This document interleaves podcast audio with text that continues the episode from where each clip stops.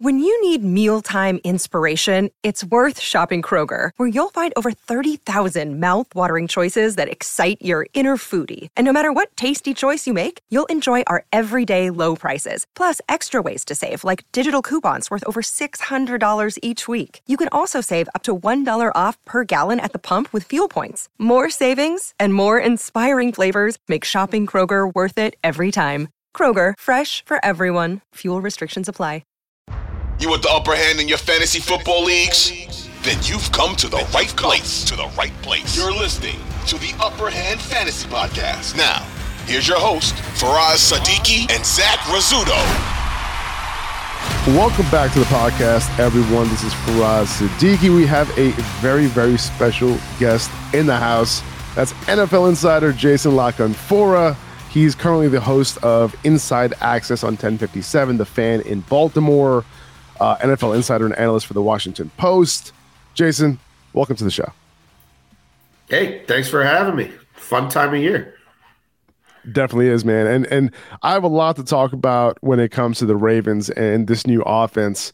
Uh, what are the biggest changes do you expect going from someone like Greg Roman to Todd Monken as offense coordinator? Yeah, um, I, I think it'll be a pretty seismic shift. It, it, may take a little bit of time to all manifest itself, but certainly, like the overarching philosophies and principles of what they aspire to be as an offense are drastically different than anything Lamar Jackson has been around to this point in his career. You know, because it was the the Greg Roman run first uh, scheme that he was operating in for the totality of his career up until this point. So um, I, I, think certainly right, like just at the most base level, there, there there will be more volume in the pass game. Like they're going to throw the ball more. Um, they are going to throw the ball more horizontally than ever before, and they will have a robust screen game.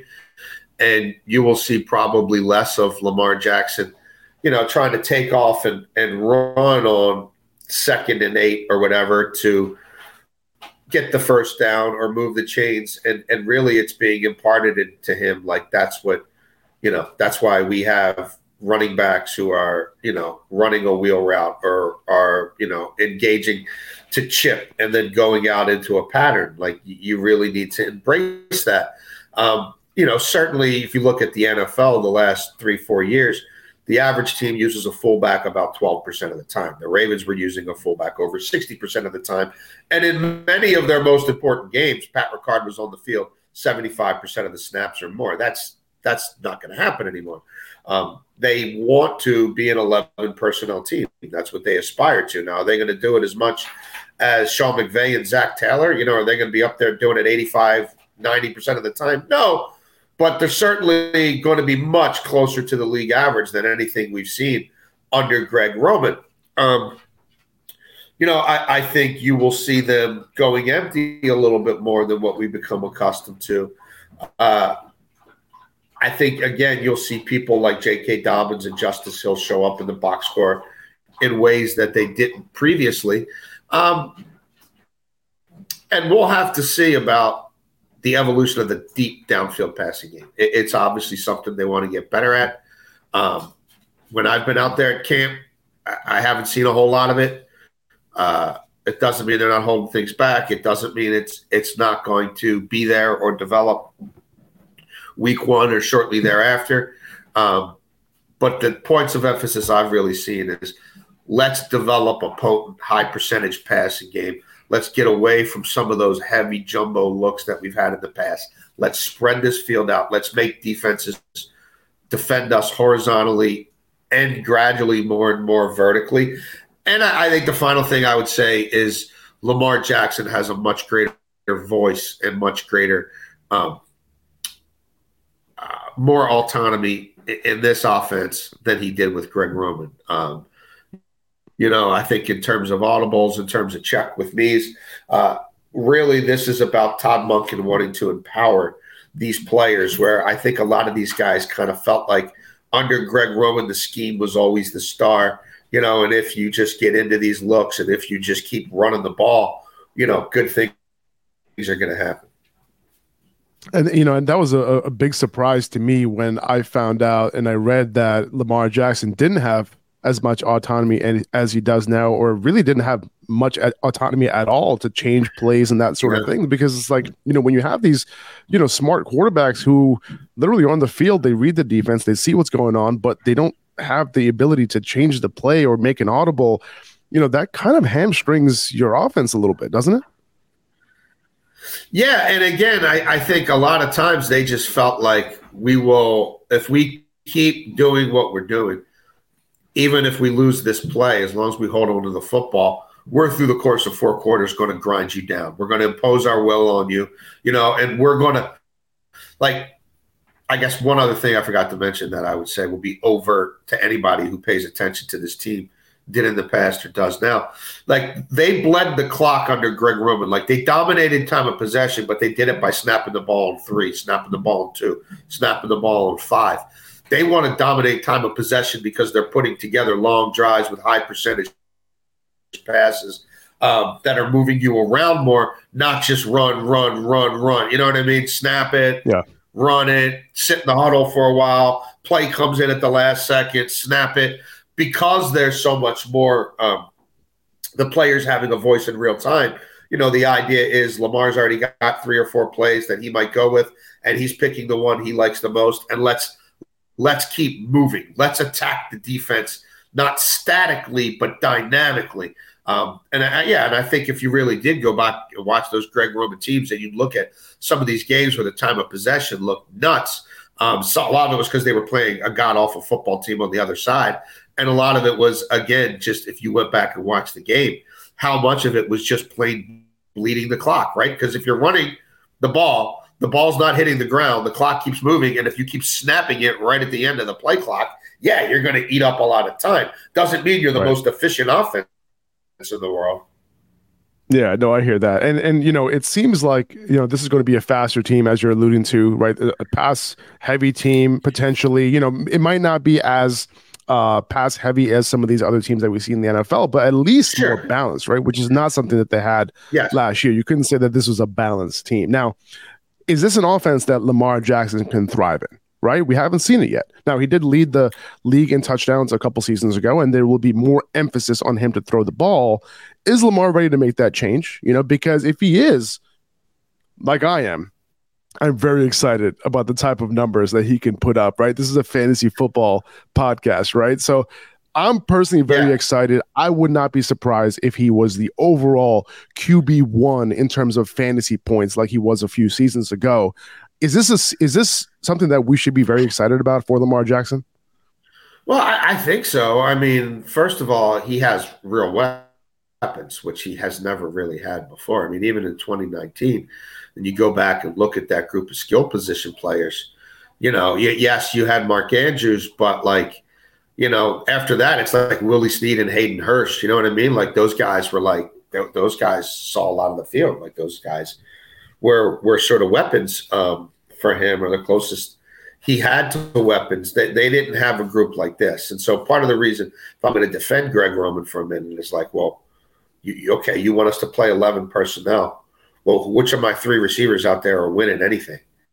Like, right. who is it? Is it Andy Isabella? You know what I mean? Is it Sammy Watkins? Like who who is it? Is it DeSean Jackson at the end of his career? Like who who who am I who am I entrusting here? You know, Demarcus Robinson was their best receiver far and away, and he, he's not he wouldn't make their team right now this year. So that that's how far they've come from a personnel standpoint. So yeah, I think if you go back to 2019, where Lamar Jackson really shined, and I think what quietly um, got him that unanimous MVP. Uh, yeah, the overt part, the obvious part was he was running and doing things with the ball in his hands we hadn't seen before. Um, not even Michael Vick, you know, I think was that dynamic. But he was also a genius in the red zone.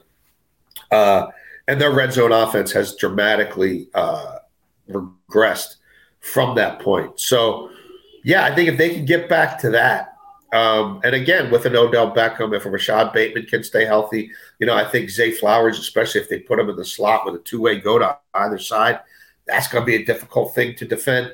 You know, they really like some of their young tight ends, like Isaiah Likely. Um, I think he's basically a receiver. I mean, they call him a tight end, yeah. but whatever. He's a pass catcher. So, and with with guys like Justice Hill and J.K. Dobbins who have really good hands and who can be weapons in the pass game, but they never got to show that off in the old offense. Yeah, I think if you're building a case for Lamar Jackson, I, I think you you you you look at what he's done in the past with lesser people around him. You look at who's pulling the strings now uh, of the offense overall, and Todd Monken, and and his ability to scheme things up for a passing offense versus Greg Roman. And then you look at the personnel around him, and it's a really good offensive line. It's their best offensive line since 2019. I don't know who the starting left guard is going to be. I don't really care if the other four guys are healthy. Anything close to you know, a replacement level left guard or below replacement level left guard is going to be fine. Um, but they need Ronnie Stanley to play. And the amazing thing about the Baltimore Ravens is I was just working on a column about them for the Washington Post. Ronnie Stanley and Lamar Jackson haven't played more than six games in the same season together since 2019. And they've oh, played wow. and they finished and completed 13 total games together since 2019. Wow. 13 total games together since 2019. If they play 13 or more games together this year, it's going to be a really fun offense. And I think they're a playoff team. If they don't, for whatever reason, then that defense better be a hell of a lot better than it looks on paper right now. And I'm not yeah, sure. no, I hear that. Yeah, exactly. And that's, you know, another reason to think that this offense might pass the ball more, right? If they're going to be focusing more on the pass game and their defense can't hold opponents, you know, to to to, to low scoring. Yeah they're going to have to pass the ball more potentially, you know, with more, you know, negative game scripts at the end of games potentially and actually actually throw the ball opposed to, you know, Greg Roman potentially yeah. still involving the running backs a ton uh, despite them being down that we've seen in the past, right? Um, you mentioned these weapons and you know you mentioned the the potential empty sets here right like you're thinking about those three wide receivers obviously mark andrews and then isaiah likely potentially running out of the slot too right so that's something to get excited about for sure because like you mentioned like likely is basically a wide receiver right um rashod bateman recently come off, came off the pup yep. zay flowers name has been popping up from camp reports. Odell Beckham Jr., veteran in the room. Yep. How do you see this wide receiver room shaking out? Right, the fantasy community is really split to be honest, between Zay Flowers and Bateman. With, you know, with a lean towards Flowers since Bateman's coming off the Lisfranc injury, who should we be betting on as Lamar's number one wide receiver this year? I mean, it's an interesting debate because um, you can look at it a couple different ways. Like I talked about Ronnie Stanley and Lamar, two ships passing in the night. L- Lamar and Bateman, like you go yeah. back to Bateman's rookie year and Lamar uh, he finally starts practicing and Lamar gets COVID. Lamar comes back from COVID. He, has got something going on with his foot, right? He finally comes back in the middle of that year. Lamar is about to get hurt. Like you go the following off season, Lamar's in the contract thing. He's not really around, you know, when Bateman is. And then we go into this past season and they play a few games together. And then Bateman's got an issue with his foot. And then Bateman's going under the knife. And then Lamar gets hurt too and then Lamar's ready for the start in the spring, but Bateman's not, you know? So they just haven't really practiced much together. Now, his size, right? Lamar likes big targets, and you you look at his size, you look at his reach,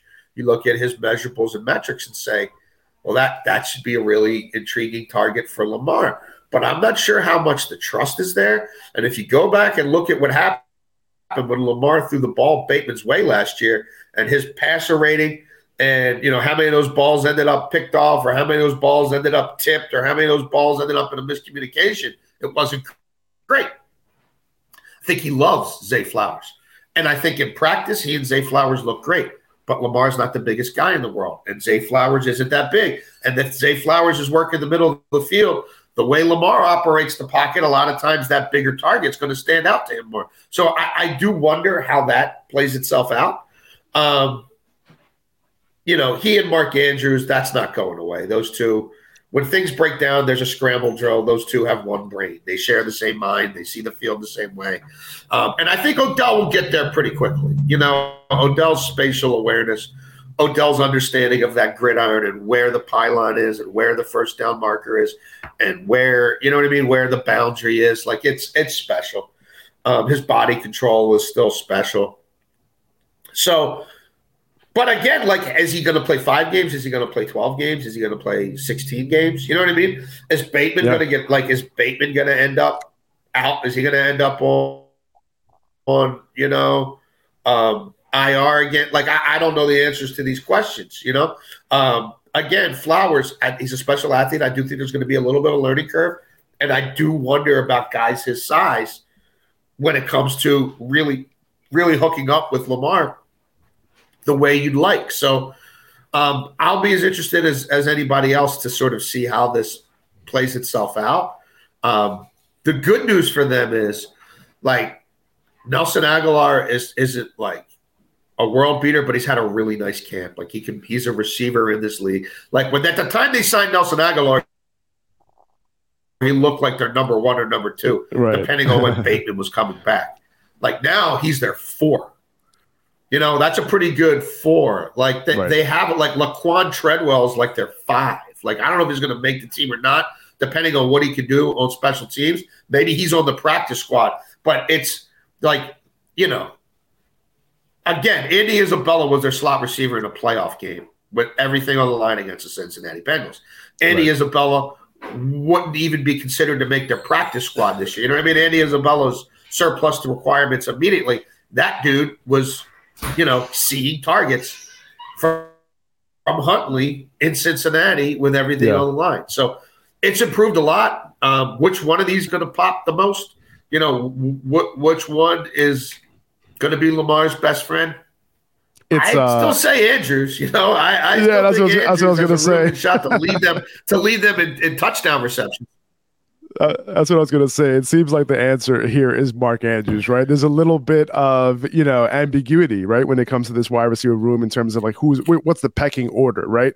I would probably bet Zay Flowers versus you know uh, you know I think Rashod Bateman is a true wide receiver one when healthy, right? But that's that's the question, like how healthy is going to be is going to uh, get off to a slow start. Yeah. Um, you know, he is a, I think he is a true alpha in this league. It's just a matter of him, you know, being 100%. But yeah, I think Mark Andrews is probably just, you know, if you're going to bet on anybody, bet on that connection, right? Because if this is going to be a more pass heavy offense, then Mark Andrews is just simply going to get more targets, right? And he's probably going to be the alpha on this team uh, when it's all said and done. Now, I think so. The Jake, yeah, yeah, I, and, I and would, the J.K. Dobbins. agree with that. Yeah. Okay. Good. Good. Uh, so the J.K. Dobbins contract dispute, right? Uh, that has seemed to come to an end, right? Dobbins, I guess, you know, he really didn't have that much leverage in this situation, right? Him and his camp have seemed to realize that he magically came off the pup, magically healthy now, and he's back at practice. Uh, I'm personally a big believer in Dobbins' ability as a running back. And, you know, despite this offense potentially not overly reliant on the run game, you too. Okay, good. Good. I'm glad. I'm not the only one here. Now, I still think with Dobbins healthy now, he can have a big year. So, do you think, you know, do you see this backfield continuing to be a relatively, you know, a little bit of a split, even split between Dobbins and someone like Gus Edwards, like we see in the past? Or do you think that there's going to be a little bit of a considerable gap in terms of usage between Dobbins and the rest of this running back room? I have real questions about Gus Edwards and how he fits this offense right now, other than as a short yardage back. Um, they really like Justice Hill. Justice Hill is their best back and pass protection. Like it's not particularly close. And Justice Hill was the guy getting all those reps in the slot, getting all those reps split out wide in the red zone um, during all these spring and summer practices while Dobbins was holding in. I think he's he's curried some favor with uh, Todd Monken. I think Todd Monken believes in Justice Hill's skill set, especially in tight spaces. So I kind of think like we talked about Pat Ricard and how exactly does he fit in. I, I'm not sure. Again, the volume's not going to be there in the run game. This idea of Edwards Mr. Inside and Dobbins Mr. Outside, I think Dobbins becomes Mr. Everything. Justice Hill becomes a really interesting understudy and a guy who spells him. And I think Dobbins might become Mr. Short Yardage back. Um, I mean Edwards. So yeah, I don't know about I don't the, the Gus Edwards thing. Uh, he I, I'm not I'm not sure that he he fits this much. And the problem that they want to avoid as well is, and this would happen at times under Greg Roman. Like you don't want that personnel to be a tell. You know what I mean? Like if it's to the exactly. point where the every every time Gus Edwards is on the field, we're running the ball, then Gus then we're exactly. going to be real judicious about when Gus Edwards is on the field. Especially if we feel like we've got personnel packages where we could be in the pistol with Dobbins or, or Hill next to Lamar and the other guy in the slot. right? Like I, I think they'll find ways to get those two on the field together. Dobbins and Dobbins and Hill. Uh, you know what I mean? So I don't know about the Gus like Edwards that. part of it. I, I, did see Justice Hill run ahead of Gus Edwards in the last preseason game too. Uh, you know, and he did break a big play. And I'm wondering, you know, it seems like there is some smoke, like fire where there's smoke here. You know, with Hill as the more versatile player over Edwards, right? And also maybe suggesting that there is a larger gap between Dobbins and the rest of this rest of this backfield than we think. Now, with Monken coming on here, do you think that there is room for Dobbins to have his best career, uh, his best year in terms of uh, receiving usage? Absolutely. I mean, it's a low bar to clear. I, I, don't have my notes in front of me, but at one time, I went and looked at the number of routes that got that Dobbins ran in like his final twelve games under uh, Greg Roman, and it was it was like a mind-boggling figure. You know what I mean? It was like less than thirty total routes run. Like it, it was just like, right. what are we doing here? You know what I mean? He never saw the ball in the red zone. Like you're running draw plays for Huntley in the playoffs. You know what I mean? Like right, this right. guy is your best red zone weapon. You never threw to him in the red zone. You didn't get him as many carries in the red zone because it's a QB keeper or it's Gus Edwards or it's a pitch play to Patrick Ricard or a direct snap to Mark Andrews. That stuff happened. Um, so yeah, I, I, think like really Devin Duvernay and J.K. Dobbins were two guys who I felt like were criminally um, underutilized or oddly utilized by by Greg Roman. Um, I don't know where Duvernay fits in anymore because they got nine thousand receivers now. Although obviously, you know, he's an All-Pro return guy, and I would think he has a role there. Um, but yes, I mean, I think J.K. Dobbins. If you looked at what he did when the ball was in his hands, it was dynamic. But I don't think he ever got more than five, four or five targets in a game. I don't think he's ever caught more than two or three passes in a game. Um, I know he's never had more than 15 touches in a game. Like right. he was a demon from scrimmage, but he averaged so few touches that his scrimmage per game is like 65 yards. But he's averaging five five a run. And when you do throw the ball to him, good things happen. You just would take him off the field when he got in the lather for the other guy and then you refuse to throw the ball to him.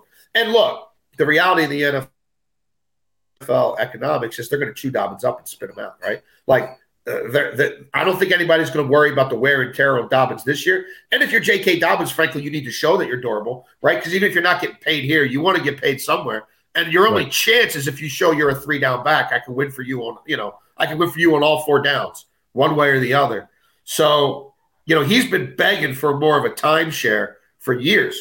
I think he's going to get it. I think it's going to be to Gus Edwards' detriment, and I do think Justice Hill um, is is going to be much more of a thing than he was under Roman. I love it. Uh, that's what I want to hear because I've been banging the the drum for J.K. Dobbins this year. You know, despite the hold in, you know, this this seemed like a situation where, and you know, to buy the dip on Dobbins when it comes to fantasy football. You know, because most people aren't in on Dobbins, and you know he's been injured right? Last year coming off a really bad injury, so you know I kind of give him a pass on that. Now coming into the season, he seems to be healthy, so it, it's looking like he's going to have a big year, despite this not yeah. being as well, much of a run and, run heavy offense. And he wasn't going to get any more money, and I think he knew that. But the message he was sending to them was, "I'm not risking getting hurt in in you know I, I, I like." He got hurt in a preseason game against Washington two years right. ago, and it took him a year and a half to be the same, and he missed out on getting paid after year three because he's coming off a major surgery instead of yeah. coming off what we all thought was going to be a career year. Um, with Mark Ingram gone, right, and him proving to be the best back on the roster. So, yeah, I, I think Dobbins, I know he's healthy. He's been healthy the whole time. It's just, do you want me standing on the sidelines out there, not practicing? You know what I mean? Or would you rather me just do my work inside because I am holding in. I'm not. Neither one of us wanted me to play in the preseason games, and I don't want to go out there and practice and tear my ACL cutting on wet grass or whatever. You know, so I'll go out there when I absolutely have to, a couple weeks before the season, because you've got to start getting in game shape. Right. But I, I, think it was more about his health than it was about money. Like I don't want to get hurt out there in some stupid seven on seven drill. I got you. I got you. Okay. Okay. I think that makes a lot of sense. Now, do you expect the starters to to to get some action tonight? No. I, I, think the, the misnomer about this, the misnomer about this 24 straight game, you know, preseason streak is that John Harbaugh, you know, cares and they have the best depth in the league. No, I, I think it's been like they've been really lucky. I mean, last week, right. Justin Tucker kicks a 60 yard field goal, right? Elliott misses a chip shot. The Eagles go for two at the end. Like, there's been a lot of stuff that's happened here. But especially going back to that Dobbins injury, John Harbaugh's become one of the most risk averse coaches in the NFL. Um, yeah. That I think he still wakes up in a cold sweat some nights about what that season could have been, and frankly, what J.K. Dobbins' career could be had he not had him out there. You know, oh, we're just going to get in one series, and then he gets hurt on the first play of that one series, right? And he's not the same, you know, until December, whatever, eighteen months later. So I think the idea that like he plays these to win is ridiculous.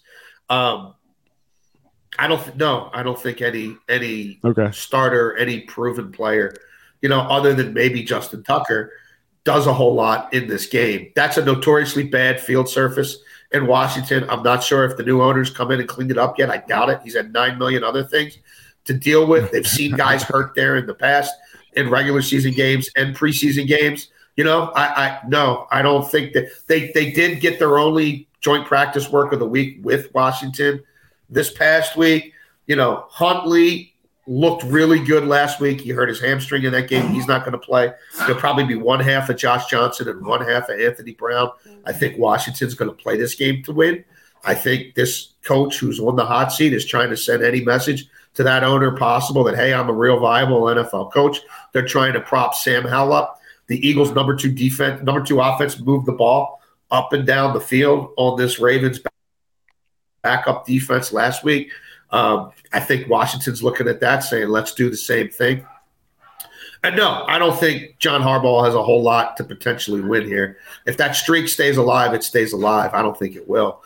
But no, I think this is just an exercise in looking at some depth and getting beyond, just getting past the scene. Yeah, no, I hear that, man. And you were a longtime beat reporter for the Washington Commanders, you know, Redskins at the time. Uh, and, and I want to hit on Sam Howell being named the starter there.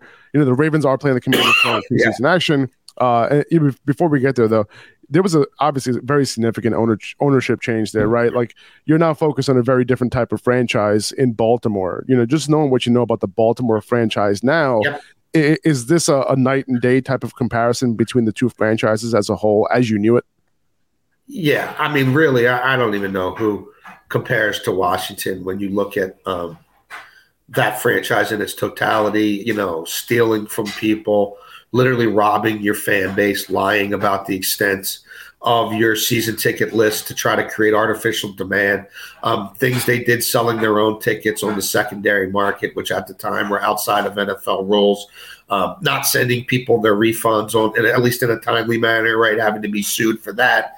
Um, the climate in their building being one where, um, you know, interns and and lower people in the totem pole felt constantly preyed on by middle management and upper management. Um, the things he would say to people, the way he would treat people. Uh, there's no, I mean, I, I know there were other franchises that have been bad for a long time, right? You know, the Browns, the Raiders, and and uh, there's there's a lot of disgusting stuff that happens in the NFL, but I think Dan Snyder took it to another level um, during his time in this league, and so no, I, I don't. I, I, think they were. It, it just was so beyond the pale. What would happen? You know, what would go on there on a day to day basis? Uh, you know, but it's it's a great fan base. It's it really is a sleeping giant, and the, the people are excited about Josh Harris. They should be excited about Josh Harris. The fact that he has previous ownership experience, I think, is huge. Not that it all translates to the NFL, but it gives you a little better head start. Um, and yeah, I, I, think they'll eventually get their facilities upgraded. I think they'll have a new team headquarters. I think they'll have a new stadium. Um, and there's nowhere to go but up in terms of being a contending, you know, a franchise that at least can put a decent product on the field most years. Um, so yeah, uh, it's an exciting time for them. Uh, I don't think there is any comparison really between them And right. the Ravens, I know a lot of Washington fans would look, you know, 40 miles, 40 miles down the road and say, man, why can't we have a franchise like that? And, uh, you know, they, they very well might now. Uh, it's a lot easier sledding in the NFC than the NFC these days. And, you know, I don't, I don't, I don't think it's a terrible roster there by any stretch of the imagination. Do I think Ron Rivera is the guy to get him over the hump? No, uh, but I think this year you can evaluate a lot of people in that building. I think there's some smart people in football operations there. I think Sam Sam Howell will prove to be a capable NFL quarterback. I don't know if he's going to be a, a, huge difference maker. I don't know if he's going to be great. I think he certainly can play in the league and you can win games with him. And they'll have to see what else is out there in the offseason. I think they'll win too many games, frankly, to be in the upper echelon of the Caleb Williams conversation and competition and all that. Um, but who knows?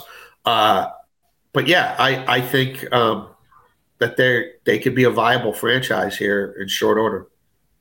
Yeah, I think so. You know, they brought in Eric Bieniemy. They have some good weapons at wide receiver yes. for Sam Howell. So, you know, there is some some upside here potentially. So again, guys, uh, you can find Jason every weekday on 1057 The Fan in Baltimore and on the Audacy app as well. Uh, he's Jason La Canfora at on Twitter. Uh, Jason, you have so much going on, man. Like, what you're doing some betting stuff as well on Sportsline. What else are you up to? Uh, well, I'll, I, i will be hosting some um, gambling uh, pregame content on NFL Sundays on Audacy and BetQL. Um, so that'll start week one. Uh, yeah, I've got uh, CBS Sportsline where my best bets column will be starting up again shortly, and then I'll be on doing live betting shows with them Sundays, Mondays, and Thursdays. Whenever, whenever NFL games are being played, I'll show up once or twice a week in season um, with my column at the Washington Post. And then, yeah, two to six weekdays uh, on um, 1057 The Fan. And then some pre and post game for the Orioles as well uh, on MASN. Uh, so yeah, it's it's it's uh, it's fun time of year, man. I love it. Yeah, uh, man, it's coming Ravens soon. Should be really good, and the Orioles are going to the postseason, so it's a fun time. It, it, it definitely is, man. Well, uh, you know, we all appreciate your insight, Jason. We really appreciate your time, man. Thanks for coming on. Thanks for having me. You all got right. it, buddy. All Have right, a great guys. day. All right, take it easy.